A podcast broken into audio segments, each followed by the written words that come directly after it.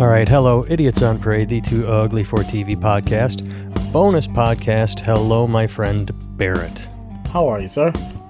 I am well. Uh, something I haven't done in the past that I think I should start doing um, for people new to the podcast or just bored in quarantine looking for something to do.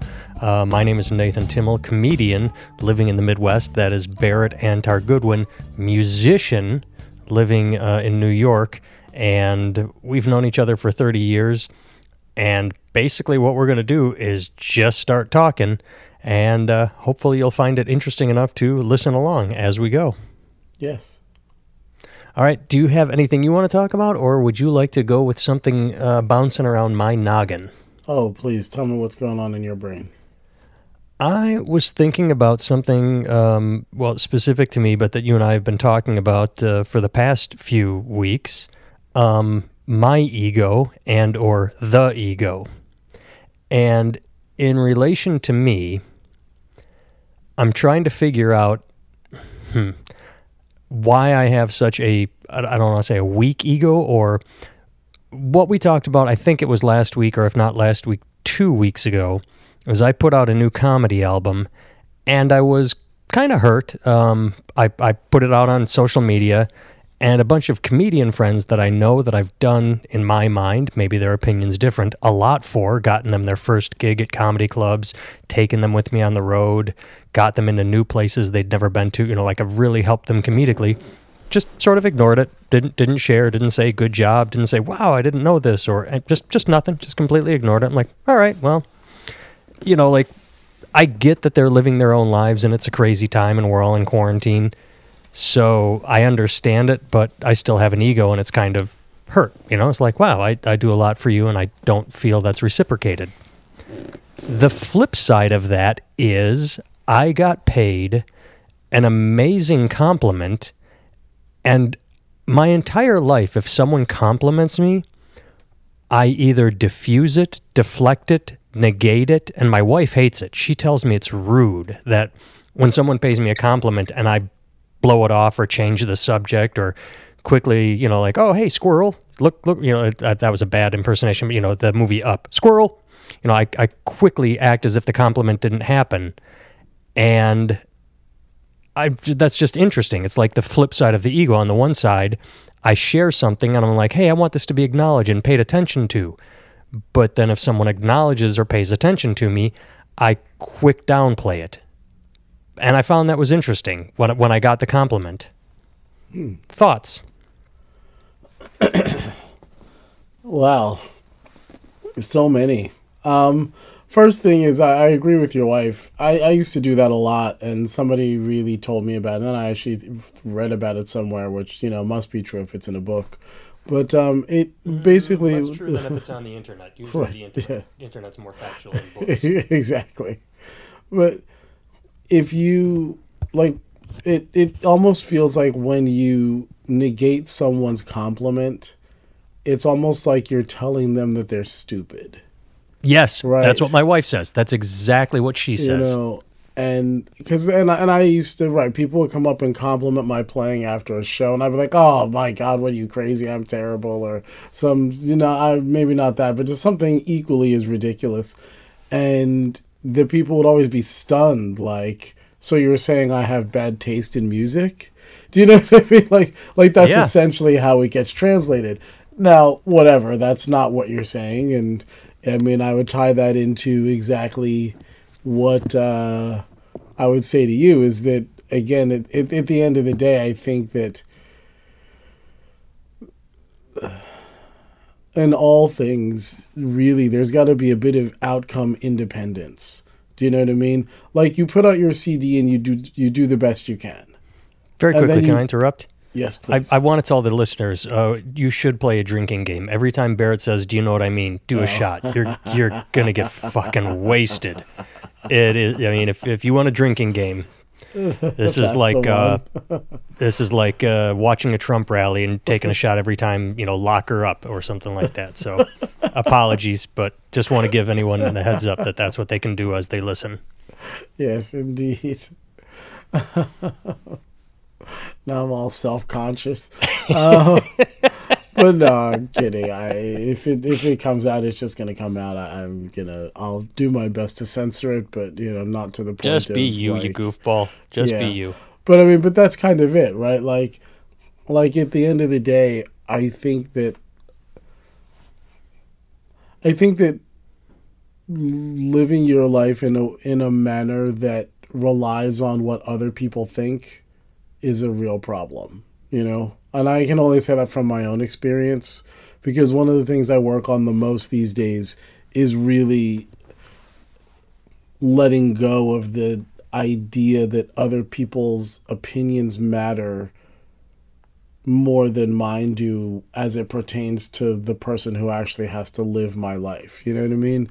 Like if people don't have to suffer the same consequences, then I'm not sure that they're not that I don't need to take their advice. It doesn't need to be my top priority in terms of whether or not it's valid or not just because of who they are and what their station is. Do you know what I mean? And by the I same mean, token, does it vary from person to person? Like, sure. if uh, Cletus, the redneck racist, says he doesn't like you, um, yeah, you- you're going to dismiss that. But what if you meet De- Bishop Desmond Tutu and he sort of gives you some advice? I mean, does advice come from the source and do you treat it all equally? Ob- Obviously, you don't. I don't. I wouldn't think so. But I mean, there's something to be said for filters and or being open to anything. I mean, not not living for what others say, but then you can also uh, again, you can we could go down so many rabbit holes as to I'm going to pick and choose to listen to this person and not this person because that puts you in an echo chamber. That's where we are politically right now with I listen to what I agree with and not what I disagree with when personally um, quite often it's what you disagree with is what you have to hear what you Yeah. need to hear to change to grow Yes. I feel like, I mean, there's so many different directions to go with that. I'll say that I think that. Hold on, let me have my tea. you've got the covid huh Mm, I don't know. I got something. Um, I think that whether it's Desmond Tutu. Well, all right. Here's the story, right? Marcus Miller, great bass player, uh, was on a gig one day, and Stanley Clarke, another great bass player, his influence. and i'm familiar with Right. stanley clarke oh yeah Yeah, right. So uh, that was really for the listeners who may or may not know those things. That was I assumed you knew those things, but um, you know those like so. I'm, I'm sorry. I'm trying to forget the story right in my head. Okay, so Marcus Miller is playing this gig, right? And he's doing his thing, and he looks over, and on stage left or something, there's Stanley Clarke off on the wings, and he gets completely nervous and he fucks up, right? And he realized at that moment that it doesn't matter who's there and it doesn't matter what they think. He's got a job to do. And that in that moment, I bet that that changed his life because I mean he went on to become, you know, bass player, producer, artist extraordinaire. You know what I mean?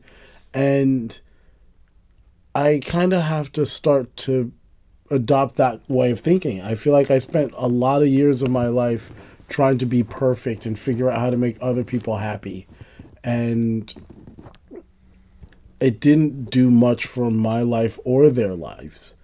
You know what I mean? Ultimately.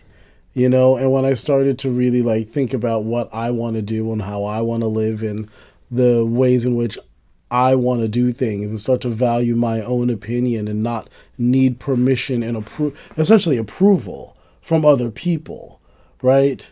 Like to believe that my stuff my stuff is only good if these people like it. Do you know what I mean? Like that kind of thinking. Like I really had to get well, go, myself go out down of that, path a little You know what I mean? That changed in, in my head what you just said because for a moment it felt like you were treading dangerously close to some of that shit that cunt Ayn Rand espouses. Where it's me, me, No. me, fuck everyone, me, me, me, and that, No. that's what it sounded No, like. I mean, it started with the Marcus it- Miller story. I it got where you were going. I mean, it is, but but fundamentally, here's the there's like a fundamental belief that I have, right?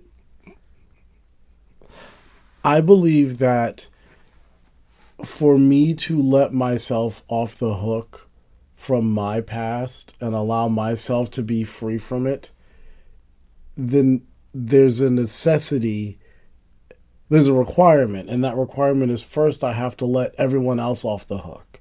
At least everyone in my support system, and probably everyone in general, right?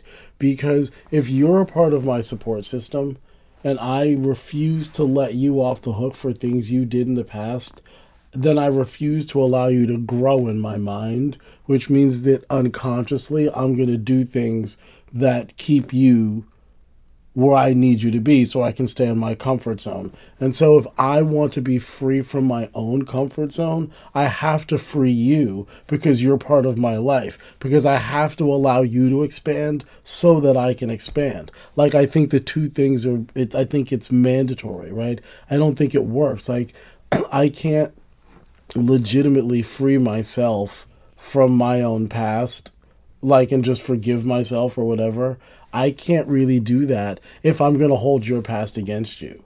Like psychologically, that kind of con- cognitive dissonance doesn't actually work, right? Like whatever bullshit shame I try to put upon you automatically comes back on me in any way that I resemble you, right? It's just automatic. It's just how how we're wired. So I feel like the only way to be free for me is to allow you to be free, which therefore means that it's almost like in being selfish, I have to be generous. Do you know what I'm saying? Does it make sense? Yeah. Like okay, that, that explains paradox. it pretty well. Like, Do you know I, what I mean?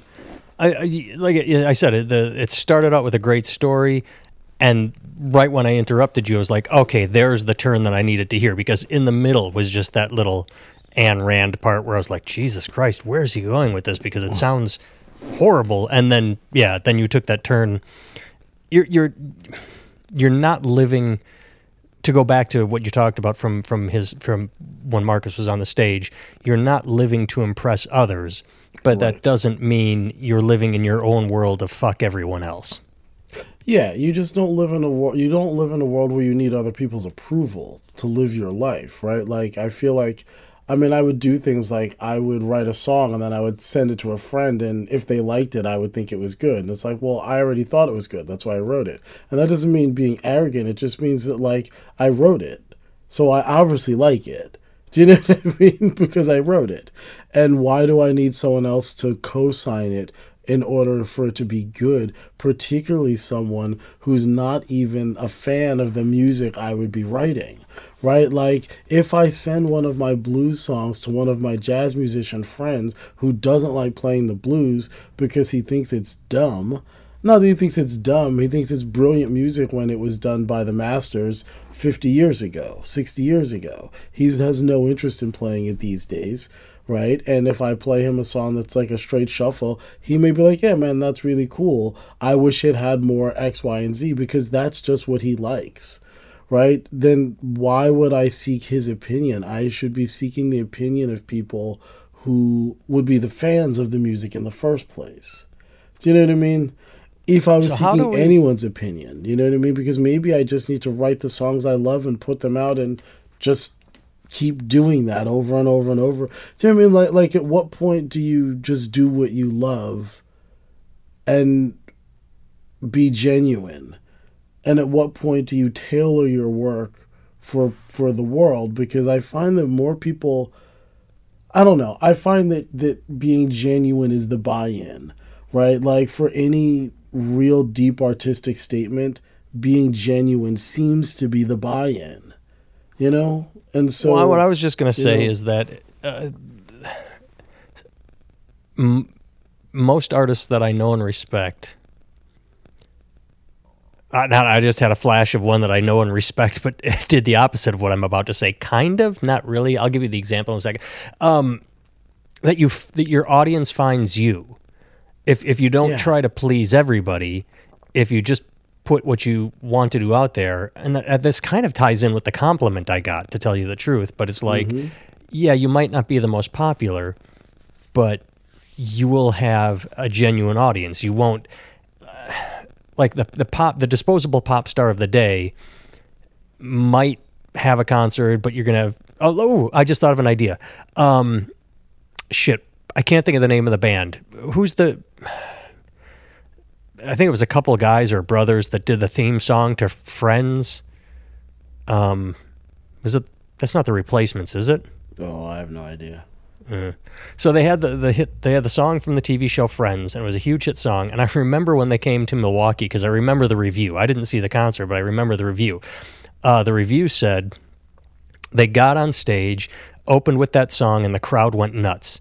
And then they played the next song and the crowd died down a little. Then they played the next song, and the crowd died down a little more. And by their fifth song, the crowd was just sort of talking to one another. So they played the Friends song again, and the crowd went nuts. And they went, "Thank you, good night," and everybody went home happy, even though it only been like a thirty-minute show at best. And they were the concert, like they. And so where I was going with this is. Those people weren't dedicated to the band. They liked that one thing, which pleased everybody, but if you are a genuine artist, you will find people that want to be there for you. I think is that where you were going is you will try and just Yeah. be genuine and people will respond. There are a billion uh, plus uh, people uh, there are billions, six billion people on the planet. Some of them are bound to think like you, no matter how bizarrely you think. That's why you have foot fetishes and hair fetishes and uh, Furbies and all that sort of shit. I mean, yeah, there, there's. I mean, I suppose like it just starts to sound hokey. I suppose after a while, but like, I really kind of just believe that, right? Like, you do what you do, and if it speaks to people's hearts, then they'll appreciate it and they'll support you. Do you know what I mean? Like that's might be naive, and and that doesn't mean like I feel like the superstars are the people who can really deliver a message with emotion that makes people feel a way that they're looking to feel or explain a feeling that they have that they don't know how to explain.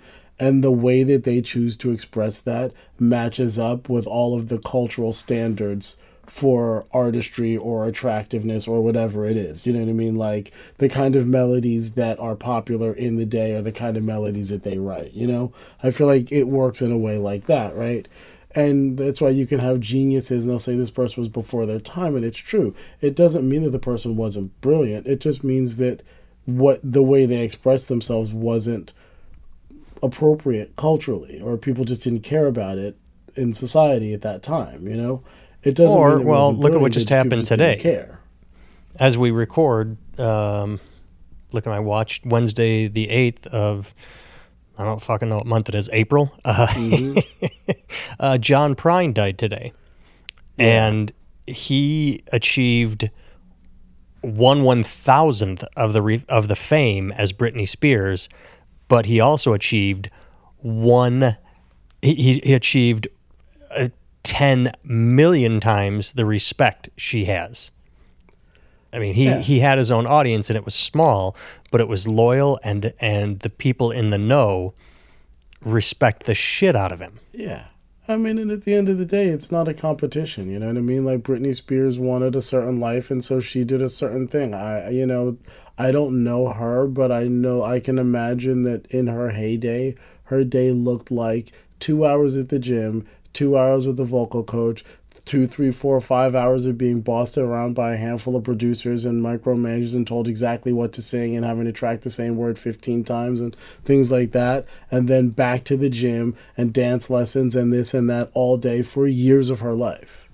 Do you know what I'm I mean? gonna- that I'm was gonna- life, you know? I'm going to argue back and say it was two hours at the gym, then two hours of dance practice, then no vocal coaching, um, a couple hours in the studio, and then the producers took over and auto tuned, and then back to the gym and more dancing. Sure. That's not just Sure. that, and I'm not saying that I to mean, diminish her. I'm making a joke, mean, but I'm right. also serious because you you listen to her albums and she she's not got a great vocal command or a range. But, but is she selling vocals? Is that her? Is, No, that's I why mean, I'm saying she- that. you know what I that's why? I'm saying I'm not insulting her. I'm Right. making a joke, but I'm also Yeah. true. She she was a very well packaged uh, artist, piece of material. Uh, But I mean, artist you know, she she you had know, some. She is say. what I she mean, was. You know, she had some say. I think it was her idea to wear that little Catholic schoolgirl uniform, um, and that blew up. And I think she, I think she like she had a hand in some of her stuff. I just think that like when you think about people like her as musicians, you'll have a certain attitude about it. But if you think of them in a different light, I mean, not that she's not a musician. I, I don't know what she's like as a person, uh, but I know she works really hard. That's what I'll say. She wor- she earned what she got. Like I don't think that was handed to her. I think she earned it, and I think John Prine wanted a different life. You know what I mean? I think if he wanted to be a pop star, he would have written pop songs. Not that it's so easy to write pop songs. It's not as easy as people think it is. Like it's actually remarkably difficult to write very simple pop songs. You know what I mean? It's not. It's not easy at all. But, if it was, we'd all do it. We'd write right, catchy exactly. fucking songs. Right. Like people act like just because something is simple doesn't mean it's easy. Many things in life are quite simple and they're really hard. you know, they're just not complex. You know what I mean? That's all. But, oh, I do. I, I, I okay. So th- you reminded me of what I what I I said. I thought of an example that counters what I was about to say when I talked about being genuine and blah blah blah. Mm-hmm. And John Prine and Britney Spears. This is going to sound odd, but stay with me. The the the middle ground between those two, or the marriage of those two, is the police. The most fucking incredible musicians on the planet who said, "Huh, this punk music is pretty popular." if we adopt that image, we could be popular too. And then they did what they wanted. I mean, their first album is a mix of straightforward rock, but also, I mean, for a band that looked like a punk band, they've got the song Roxanne on their first album. You know, it's a tango. So they were mercenary in the fact that they knew what they wanted to do and played the game to get it all well being incredible song, you know, musicians. Yeah, and I I I wonder. I don't know. I mean, I haven't read the books. I think I read a Sting book a long time ago, and I don't remember much of it. Hmm. It's all the drugs I did in the '60s. Um, but I wonder if they also just didn't like dressing like punks and doing that punk rock thing because they really liked it and they loved doing that and they also loved all this other stuff so that's just kind of what they did. Like i wonder how no i've read interviews. They, they knew what they were doing. I've, okay. I've read books and interviews. They i mean look at sting. He was a school teacher and in a jazz band right before the police. Yeah. And he saw the world around him and said this is what i need to do. Yeah that's interesting. I mean uh, yeah because i wonder because you know to me i look at the old videos of them and they are giving it 100% like they're in it 100% like they don't seem they're not phoning it in you know what i mean? Like there's nothing about their performance that reads as as artificial to me. Some i mean listen in the 80s and everybody's running all that crazy stuff i don't know that's artificial but that was kind of just what everybody did. So it was the uniform. Like, you know, if you work in an office, you wear a suit and tie. If you were a rock star, you dress like a lunatic. You know what I mean? You dress like some space alien or some shit. It was just some wacky shit. But, you know, other than that kind of period of time, it seemed like like they were all genuine. But that's an interesting question. Like, I guess I have the question forming as I'm speaking, right? Like, how much of you can be can like what is the ratio? All right can you be 100% genuine in your delivery and performance while still packaging it in a way that can be slightly contrived? Doesn't mean like contrived meaning bad, just meaning contrived meaning like purposeful for the point of gaining attraction. You know what I mean?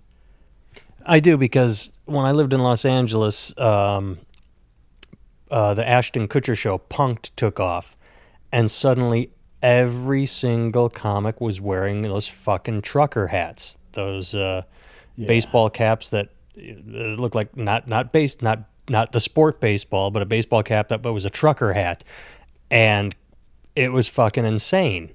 It was the image of the day, and comics wanted in because in Los Angeles, a lot of them were uh, actors too. They just wanted to get seen, but that was the image. So I don't know how many of them were genuine, but I'm sure that there were a couple that were like, okay, shit, I just got to be seen. I have all the shit I want to say. And if this is what people are paying attention to, this is what I'll look like. I'm sure a lot of people just did it because that was the scene. But uh, there were probably a couple that said, this is what I got to do and gave it a shot. I mean, yeah, it's it's an interesting question. You know, like I, I feel like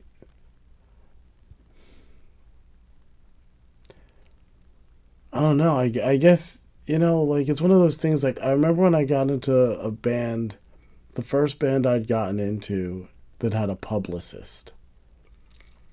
And I remember them taking my bio and asking me a bunch of questions and then reworking it. And when I got it back, I was like, who the hell is this? It's like, who's this cat? I want to take lessons with this guy. He sounds great. You know what I mean? Like me, I was like, right. Like what they did to spin it was incredible.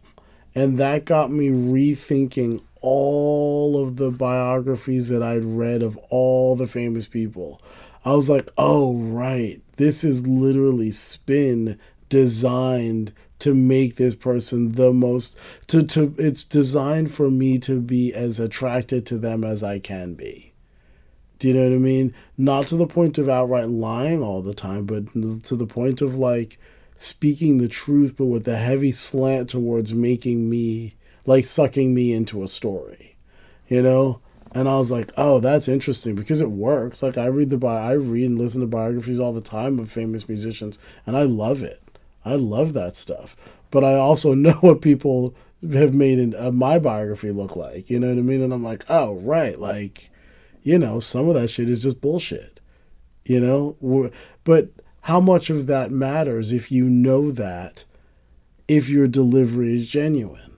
Do you know what I mean? Like, or if the product is good. Right. Right. I mean, I guess I guess here's the question. I guess it comes down to this, right? It's like it's the art of manipulation, whether it's good or bad, is when they know what you know, are they happy or are they sad? Are they mad or sad?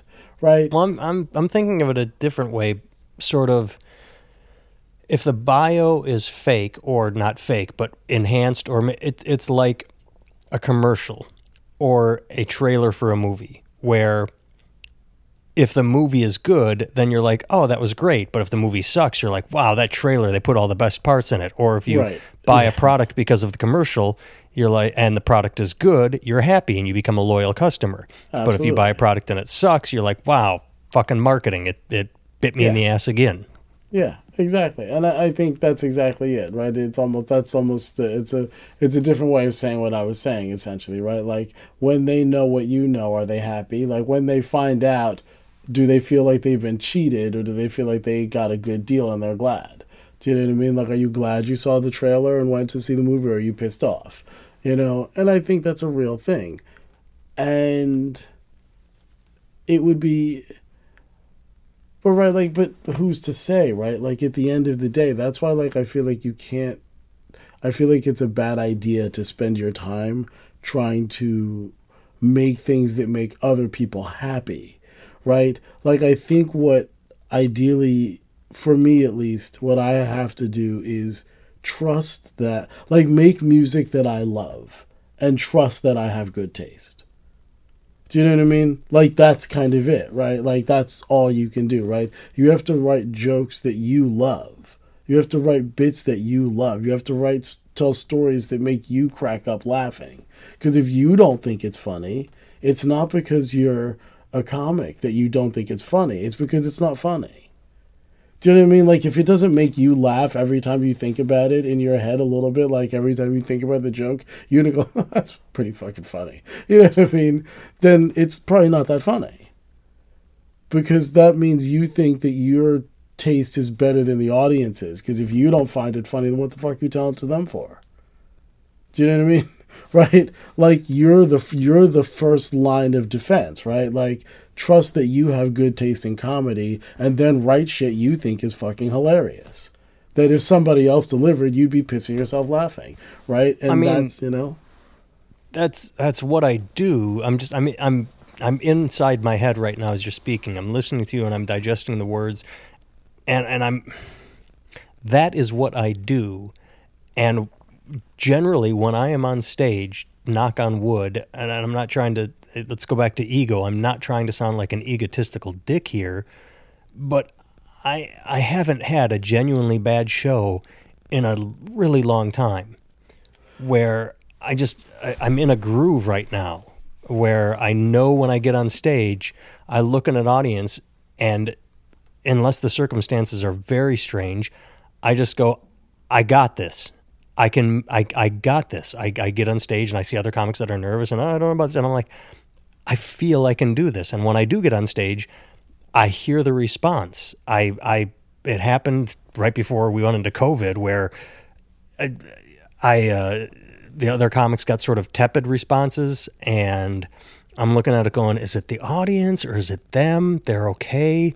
What can I, and I got on stage and just popped them. Like the audience went from a five to a t- eight or nine or 10 immediately when I started talking. And I, again, not saying this reg because I'm saying this now as I, as I say all these things like, ah, I'm so good and I can make audiences laugh. Then I get in the back of my head going, then why the fuck aren't you further along in your career? Why does nobody well, give a shit about who you are?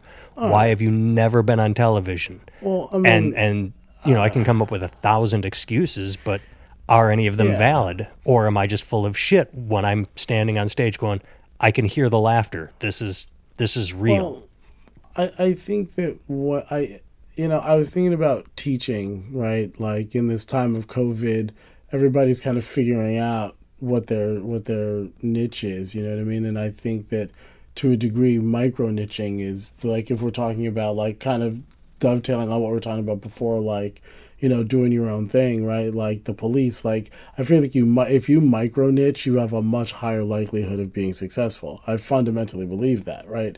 But I think that the way you micro niche is just by being as genuine as you can, you know. But um, I think that when I was thinking about teaching, I was thinking about my my ideas of, of, of music and what's important. And one of the things, I think that it, it kind of breaks down to a handful of different things, right? You have to have an, a really good sense of rhythm, good technique, a good heart to instrument connection, and a good sense of melody, right? Like those are like those are to me. It takes all of those to me to be. Do you have percentages uh, on all of them? Because the one that jumped out at me is the heart uh, that you mentioned when you said what heart to instrument. The heart to instrument connection. Like yeah. people have to feel something when you when you do what you do. They need to feel something, not just hear something and intellectually appreciate it. It has to. Well, I mean, I would go. Them, you know and not just hard, I like that, but I also think, and I'm going to turn this uh, selfish uh, to give you something to work with. It, it, the the instrument, honestly, I know this is a cliche, but should be an extension of your body. And the way I Absolutely. say to turn this to yes. me is, yeah, I in full ego used to be a pretty good bass player. Like I look back at yeah, old songs absolutely. that I was, I'm like, wow, and I still fiddle around, piddle fart around, and I pick it up, and I'm like, I am a pretty fucking god awful mediocre bass player now. And the difference is back then when I played all the time, I had no fear and I just it I that's what I did. I played. And now when I pick it up, I'm in my head and I'm thinking and it's not flowing and it's like what's the next note? How do I move my fingers?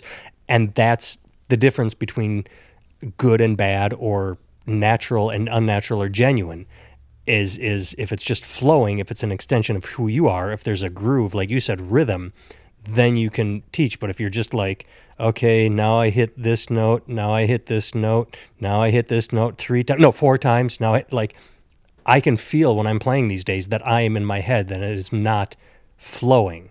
And that to me is the difference between a master and not even an apprentice, but just a, a novice. Yeah. Yeah, I, I, I mean, I feel like there's a certain amount of. I mean, that's really what it is, right? Like, it, then that's what the technique is for, right? Like, I feel like all those things are important because you, because what you, what, what I need, right? I won't put this on anybody else. What I need is to be unencumbered enough mentally to allow the muse to come have her way with me. Do you know what I mean? And if I'm all up in my head, she's not gonna have her way with me because I'm not paying attention to her. You know, like yeah, that makes I'm a lot of sense. Not, you know, that and that's so, how I write jokes.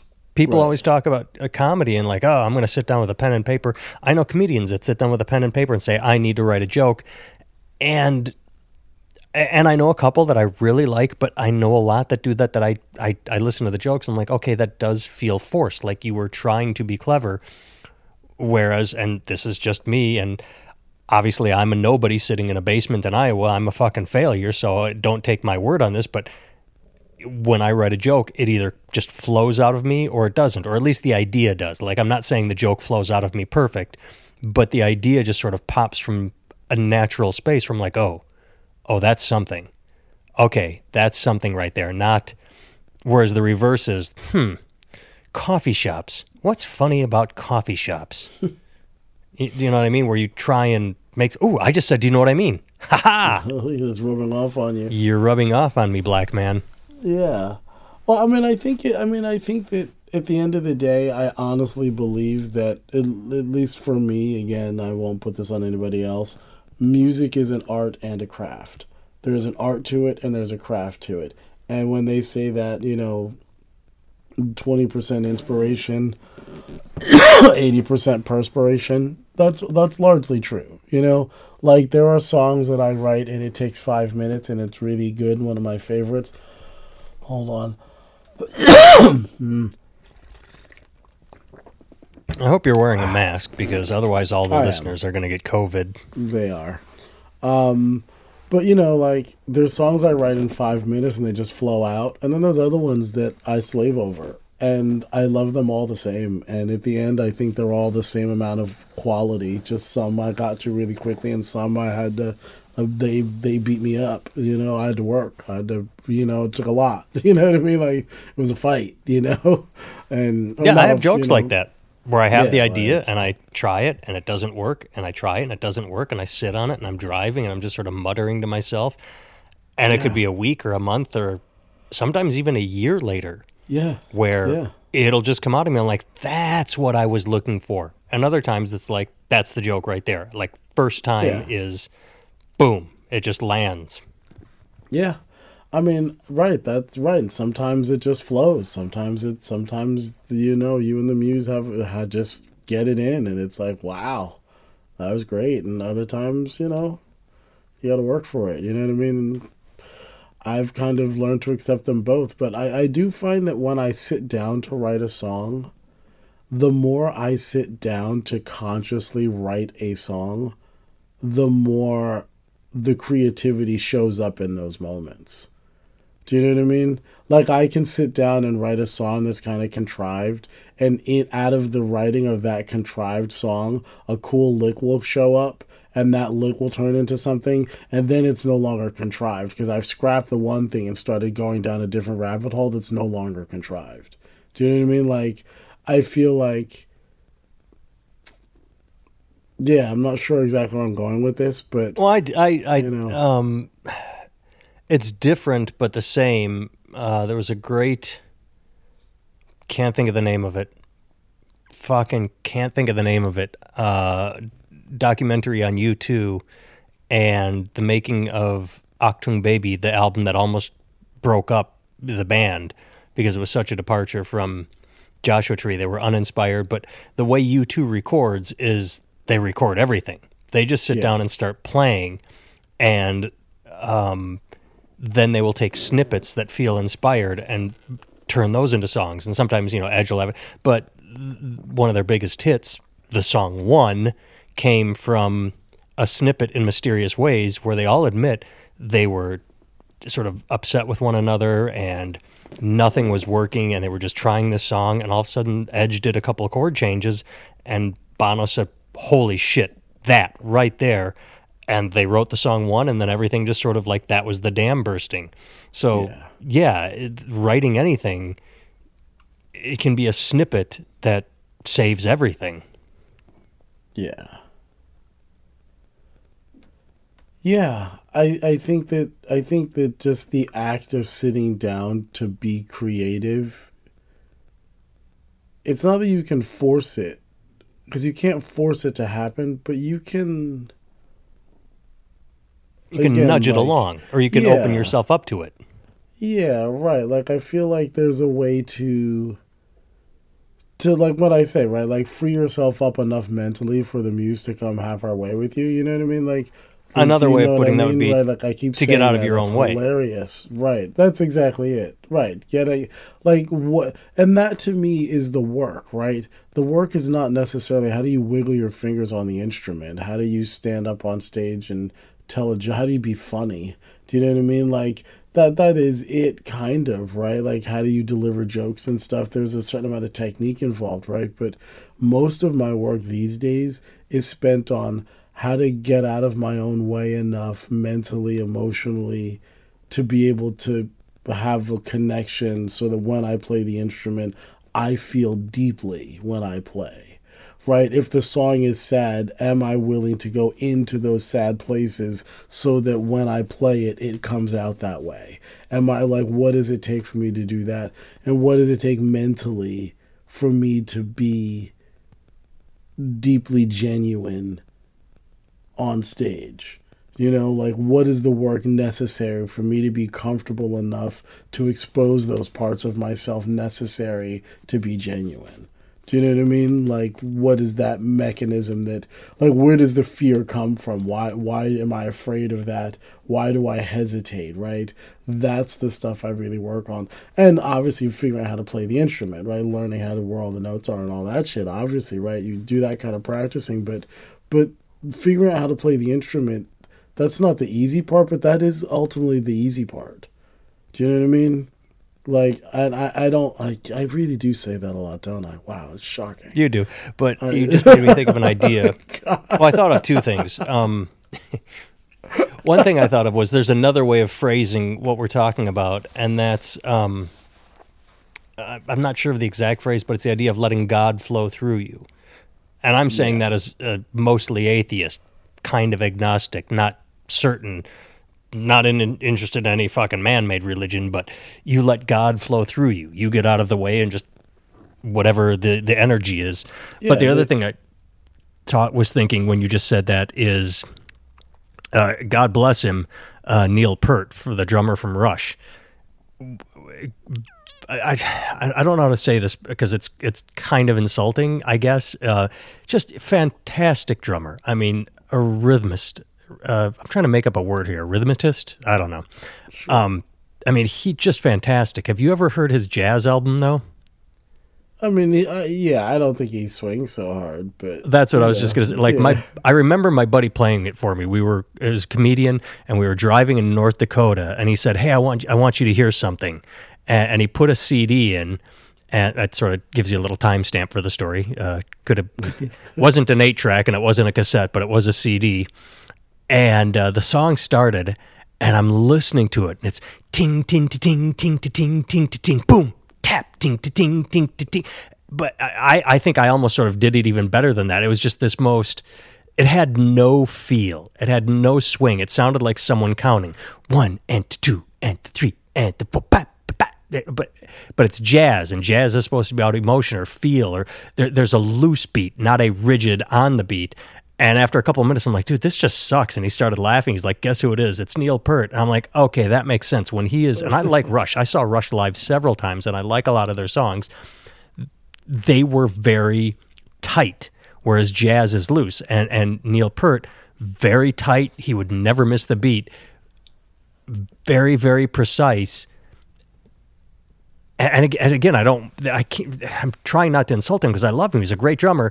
But when it comes to emotion, I don't know that that Rush wasn't known for their emotions. They wouldn't make you cry. They couldn't break your heart. You would be impressed with them. I love them. I love them. I like them. They don't break your heart. You don't put on Rush when you need to feel, when you when you want to be touched in the in the depths of your soul. And that um, yeah, I, I don't I don't think that music was written for that. I think that I mean I don't No. say that to be funny, but like you know, I I start started teaching again, and some of the songs that the kids want to learn, I'm like, wow, that's just crazy. And then I think back to what I listened to when I was their age, and I go back and listen to that music, and I go, oh, this stuff was written for teenage boys. And I'm not saying that that's what Rush was written for. I'm not saying that at all. But you know what I mean? Like it was written for a certain demographic that wanted a certain experience, and you know, like and that's I- not jazz. You know, I don't mean you know. No, yeah, No, I know. Uh, and, and and he's you know again they micro niche right. They do one thing they do it Yeah, amazingly and they- well, and that's what they well. do. That's what they do. You know what I mean? Let me tell you, you you know this story, but just for the listeners, we'll pretend like I'm telling you, uh, or I could just remind you my favorite story back in the day when I was a bass teacher. If you remember, um, I taught for half a minute, uh, and I had one student that came in and said, "I want to learn some Marilyn Manson tunes." I'm like, "Oh God, fucking why?"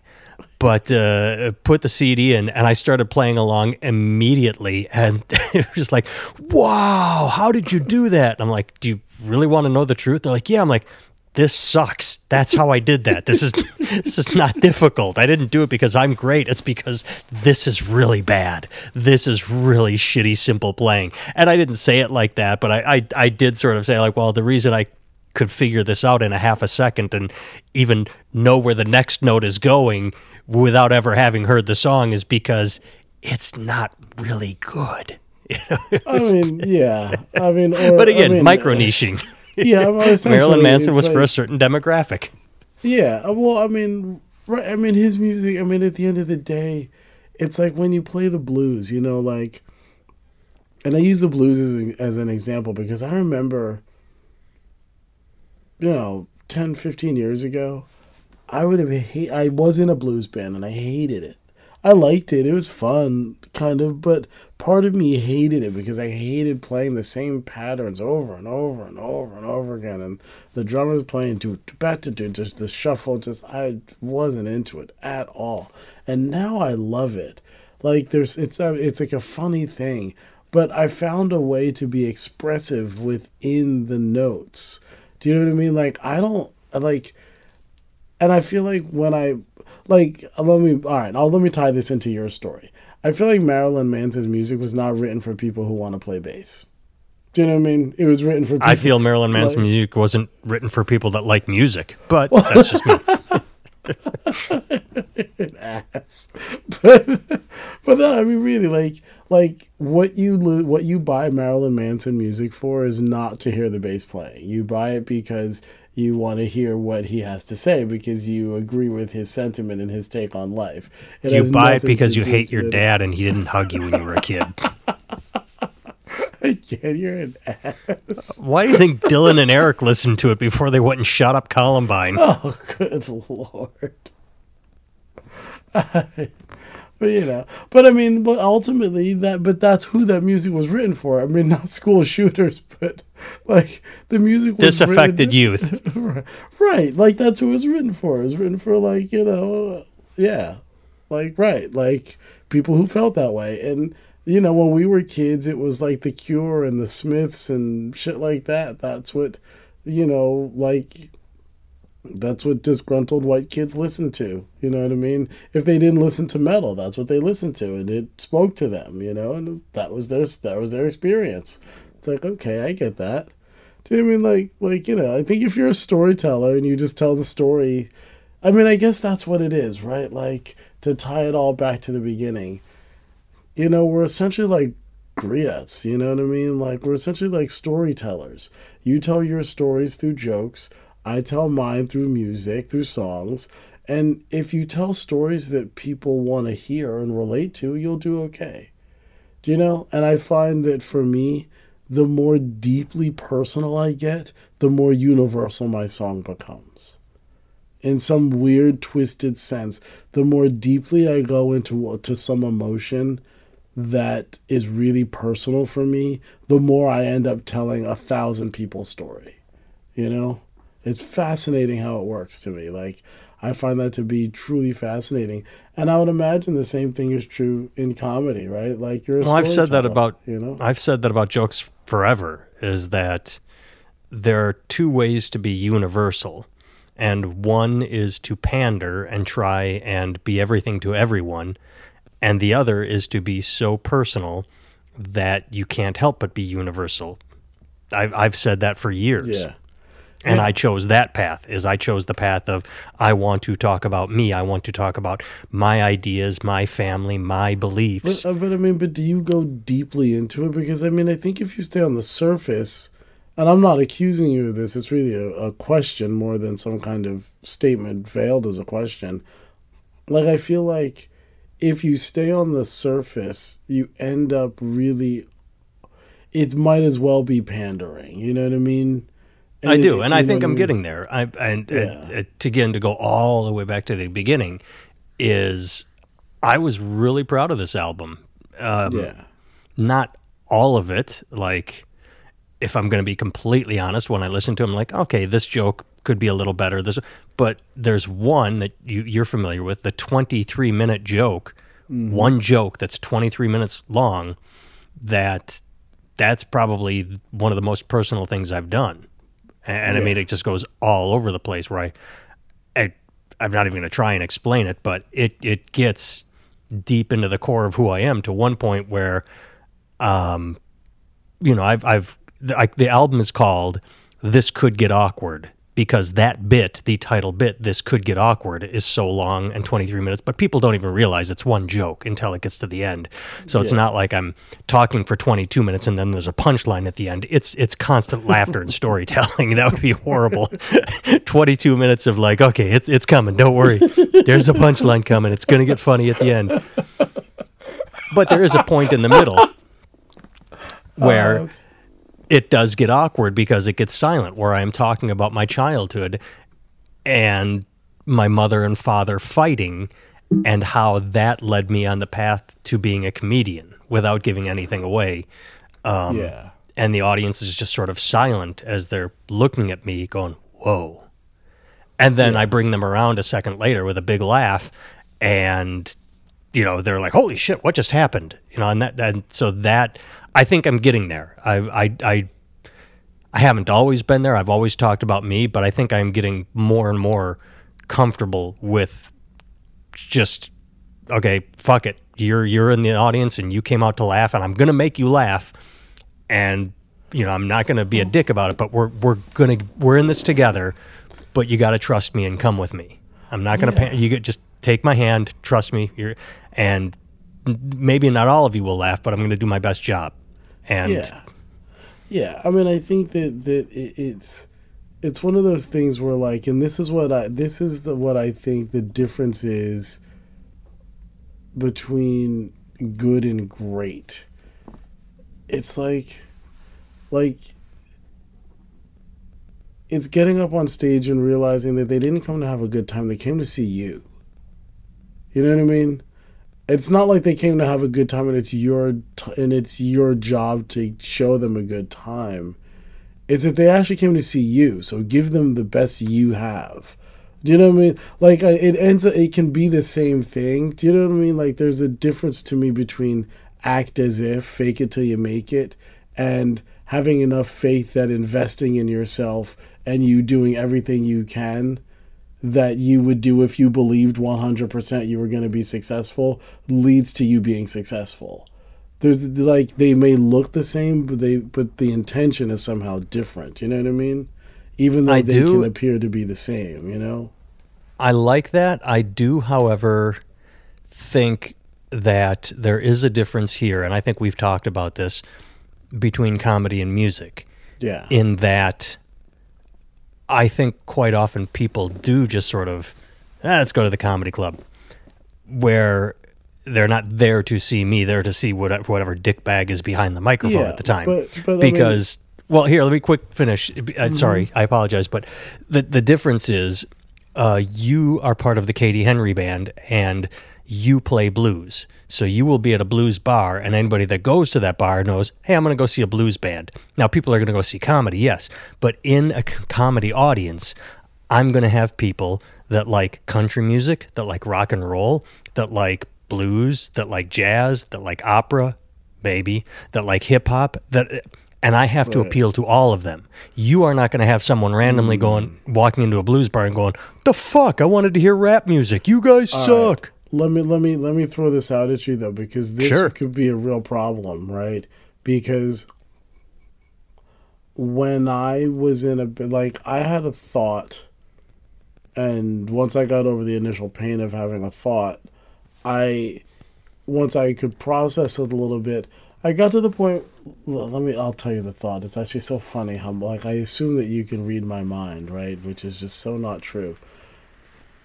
I was I was running around doing kind of what you're talking about, right? I had a band and we got really good at reading the audience and we could play a Stevie Wonder song and we play some James Brown and we could play some Bob Marley and we could play some uh, Van Morrison and Journey like we and Bruno Mars like we ran we had up until uh, the first one and the last one I'm like okay you do know you're black right when you're right. talking about Journey and all that right. shit I'm like right. you, you are, you are black okay right but that's what I'm right we could play black music white music whatever that means right like if we're like classify music racially, right? Like we we could play all that stuff. We could play a bunch of stuff, and that band did well. We worked and we made decent money. And then I got into a blues rock band that was very specialized. The the musicians are no better. The songs are not necessarily better. They're just all catered towards a certain thing. So yeah, there'll be people who come to the show and they fucking hate it. You know what? They won't come back but the people who who liked it will come back and bring two friends. So it's not like there'll be less people there. There'll just be oh, more like that. people that actually like it. Do you know I, I like mean? that a lot. That's like, very smart. Right. And and like and that was a, a really a, a powerful awareness for me because like there's this idea that if I lose people that that's a good thing, but it, that's a bad thing, but it's not, right? Like if you go, if you like, if you follow your Instagram metrics, right, you'll lose people all the time. Like I lose people all the time who I'm not actually friends with and who don't actually give a shit about my life. They just liked me because I like them or because we met at a gig somewhere and we liked each other's stuff because it's the way we say hello these days, right? It's a the way we say goodbye. Oh yeah, that was really great meeting you. Know, let's follow each other on Spotify. Okay, cool. On, on whatever on Instagram. Yeah, cool. See you later. And you leave, right? And then like six months later, like who the fuck is this? And you just stop following them. So I lose people all the time but my numbers end up staying kind of the same. Right? Like it'll go down it'll go up and it'll go down it'll go up and it'll go down it'll go up. But my my if I'm not out constantly meeting people, then these are people now that I'm gaining because they actually like what they see. So those are people who actually want to follow me. So it's good, you know what I'm saying? Like, and I feel like when it comes down to the to the thing, if you're telling jokes, if you're on stage and you're trying to make everybody happy, like fuck that. Make the people who you want to be in your audience happy, and then get rid of the people who don't think you're funny. And then when you go to the club, they will be coming to see you. Do you know what I mean? right? I like, do. Here you know, is my problem and solution with that. I have mm-hmm. both parts, so I'm not just whining and complaining. um, club owners, that is not their bag. They are definitely in the business of, uh, hey, you got a complaint. I'm not going to hire you back. But I mean, they're, but they're, but I, I don't mean to be argumentative, but they're not. They are they oh, are comedy club owners are. No, I mean they are at a certain level, but one level up, they're not. Right, exactly. That's where I was I mean? going. Like, is, but how do you get to that next level if you don't do what the people in the next level are doing? Well, and that's where there? I was going. Is the solution is um, to it's it's sort of a well, look at it this way: it's it's Obamacare versus it's Joe Biden versus Bernie Sanders. uh, Bernie Sanders dropped out today, so it's it's very relevant. Uh, Bernie Sanders wanted to blow up the healthcare system all at once. He literally wanted to say from day one of my presidency, I'm gonna, you know, universal health. He wanted to blow it up, and it would have, it would have been a shock to the system. It would have put a lot of companies out of. I mean, it just wasn't going to happen. Whereas Biden is, we're going to keep expanding Obamacare. We're just going to keep on the course and keep expanding, and that's kind of what I think I do. Is I can't win over everybody in the room unless I completely pander, which I'm never going to do, but I can really win some over with my point of view and not piss off the ones that aren't going to like me, if that makes sense. I like, mean, I'm not going to get on stage and Lenny Bruce it where you're pissing people off, but I want to bring enough that, like, some people might forget who I am or like, oh, I like that. That was good. But my focus on getting is getting the ones that say, that was really good. I do want to bring that next person back next time. So it's it's a middle ground between I'm not trying to walk anybody out. Yeah. If anybody I says I don't want to come back, but I want to get the ones that are not are going to stay and be super happy. I'm gonna. I I, I hesitate to say this because I say it to myself just as much as I say it to you. I don't know. I, I don't know that I like that. I feel like it's like an enduro motorcycle, right? You take the best. You take you take two really good things and you smash them together, and it doesn't become a Reese's peanut butter cup. It becomes an enduro motorcycle where it's like it's a street legal dirt bike that's not fun to ride on the dirt because it's got all this weird shit on it to make it street legal, and it's got knobby tires and other shit, which makes it uncomfortable and weird to ride all over cement and stuff. Do you know what I mean? Like I feel like there there's it's funny because we talk about this more off air, but I got a call from someone today that um and we ended up talking about education and college and is it worth it for people to go to college these days? And I said, you know, the thing that I find is that, that middle class and below, they teach their children to go to college to get a job. Like, well, if you don't go to college, if you don't get if you don't major in something practical, you won't you won't be able to make a living. You'll starve. That's literally the kind of messages that you get taught. How are you going to make a living if you major in blah blah blah, right? But the upper class, you know, upper middle, middle, upper middle, and above, they go to college not to make a living. They go to college because they invest in themselves and they believe that investing in themselves is the smartest thing they can do because it means when they walk through the door, they'll be worth a certain amount of money and they can actually live a lifestyle that, that they can shape a little bit because they have this education. Now, those are gross generalizations, obviously, right? But I think that there's a huge difference there.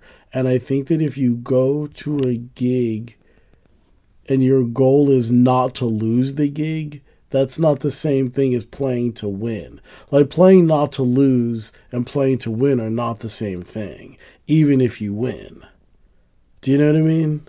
I, I do. I'm sitting here in silence because I have no pushback against this. I'm just I it's it's it's really compelling and it's really what I need to hear right now. That's that's why I'm not responding is because I'm just sort of like fuck, he's right. I I can't this is not a point counterpoint argument. I have I have nothing uh, if this were a debate, you'd win. Well, if this were a debate team and we were in front of like gangly high school students, Right. they'd be going point to the dreadlocks. Right. I mean, I, I'm really. I, I listen to these two these two cats talk, two like intellectual cats who are liberal, trying to figure out how to save the planet and stuff, and they really one of them was really talking about how to create a risk, a uh, a, rivalry free. Rivalry free relationships globally. And I was like, what a fascinating concept. If we could have like like if I can genuinely be happy for you when you have a great success and not be envious of your success, right? Like and I'm really learning how to do that. I find again, the happier I am with my life, the more I'm literally able to enjoy other people's successes because I'm not competing with them because I'm actually happy right?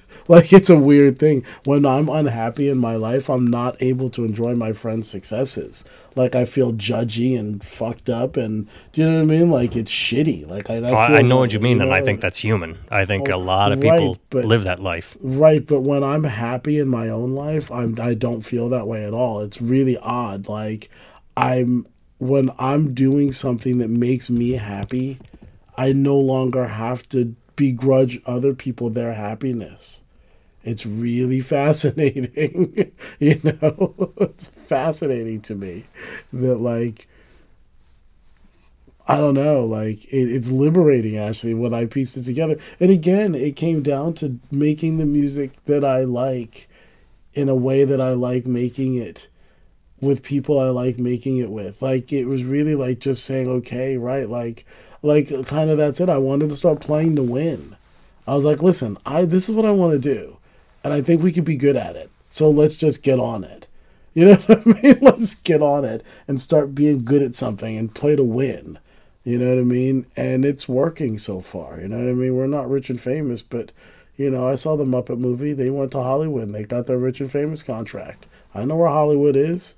it's a great fucking movie, and I never, never, never did it justice. Some people talk about the sequels, and they're movie. like, eh, "No, first one's the best." Uh, the, I don't know. There's there's a great line in the Muppets Go to Space where uh, somebody miss they're having breakfast and Miss Piggy leaves and somebody says, "Where's the Where's the bacon?" And they said she just left the room or something like that. And I thought that was hilarious. You obviously don't think it's funny, but do I you don't even think I've funny? seen that one. I think I was too okay. let down by Muppets Take Manhattan to ever see another one. there's a couple funny lines in they like I think that there's a couple of gems in each one that are just like side splittingly funny. But the first one is just it's a classic. Ah, such a good and it movie. has heart. it really does. It really, really does. I think that's what the others missed is a sense of, of heart, going all the way back to uh, the the connection that you talked about. I, th- I think the others were just more. They felt like sequels, whereas the first one was there was a, it had a point to it. It had a had a point. It had emotion. It had a message. I'm not sure the others had a message. I mean, Jesus fucking Christ! You're talking about Muppets in space. What's the message? I think Gonzo found his people, man. I think that was the Gonzo found his people. You're trying to say he can't have his, he can't be free. Set my people free. He's not allowed to be free. Well, I think this uh, may start devolving too far as we are as we are Oh, talking about Muppets in space already ourselves. We should probably sign it off because we Yes, I think we hit a pretty good peak with you uh, hitting me. I, I'm gonna have to when I throw this together, listen to that last part. Play to win. I mean, it's it's one of those things where I've probably heard the quote a million times, and I it's just the way you phrased it uh, as a counter to my you know Biden Bernie bullshit that I was coming up with off the fucking top of my head. Not like I planned any of that. I just sort of uh, bullshitted it out there. But uh, yeah, yeah, good stuff. All right. Yeah, well, I hope uh, anybody that tuned in found it uh, good as well. I hope uh, I hope you visit uh, antargoodwin.com, um, katiehenrymusic.com. Did I get it right? You did. Ah, it's the second time I've gotten it right. Usually I say katiehenryband.com or Katie Henry Music Band, or I always get it just close, but that's the, the Katie Henry Band is uh, where uh, Barrett is a part of. Barrett, Ant, uh, AntarGoodwin.com, NathanTimmel.com, and uh, I'm, I'm MuppetMovie.com. Maybe, why not? Let's throw that one out there. Indeed. All right. Thanks for listening. If you got anything out of this, then tell your friends to tune in. All right. Yeah. Bye. See ya.